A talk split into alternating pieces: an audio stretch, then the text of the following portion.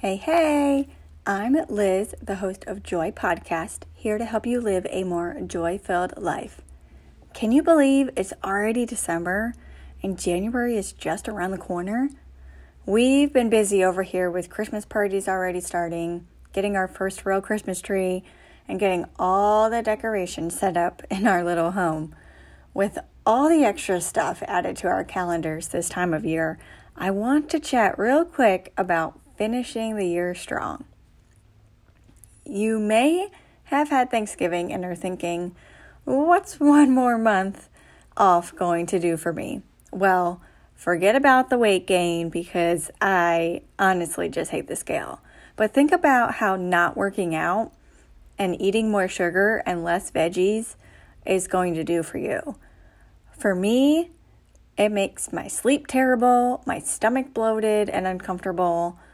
My face breaks out like crazy, my skin is more dry, and I could go on and on. So, I want to ask you Will you be finishing the year strong? Have you taken a seat and are watching the world just pass by? Are you stopping just short of the finish line? If you've already taken a seat, which is so easy to do, believe me, I've been there, what can you do today to pick yourself back up? So, here are my top four tips to finish the year strong. Number one, recommit to your goal. Y'all know I love my morning routine. Well, during my morning routine, I actually read affirmations, and reading them daily helps me to remember them throughout the day. So, here's my tip for you to remember to recommit to your goal write your goal on a sticky note and stick it somewhere where you will see it often, like the bathroom mirror. Number two, identify what you need to stop doing. Get out of your own way. For me, I tend to snack before I go to bed instead of just going to bed. It's so irritating that I do this. And it's not typically a healthy snack either. So, what do you need to do to stop doing to finish strong? Number three, identify what you need to keep doing.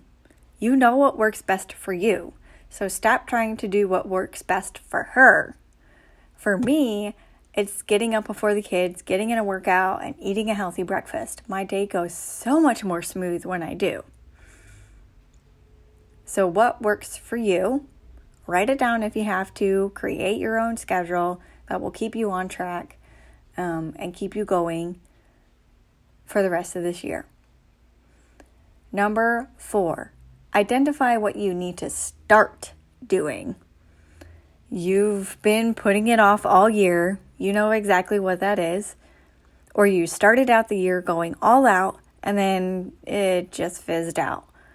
Remember that slow and steady wins the race. Don't try and make up for all that time that you've already lost. Just be intentional about the time that you have left now. So, I want to know how are you going to finish the year strong? Let's chat about it. You can find me on Facebook, facebook.com slash Liz Duffy Fitness, or on Instagram at Liz Duffy Fitness. Or if you want to chat more about creating a more joy filled and purposeful life, feel free to shoot me a message there too. And always remember to live with joy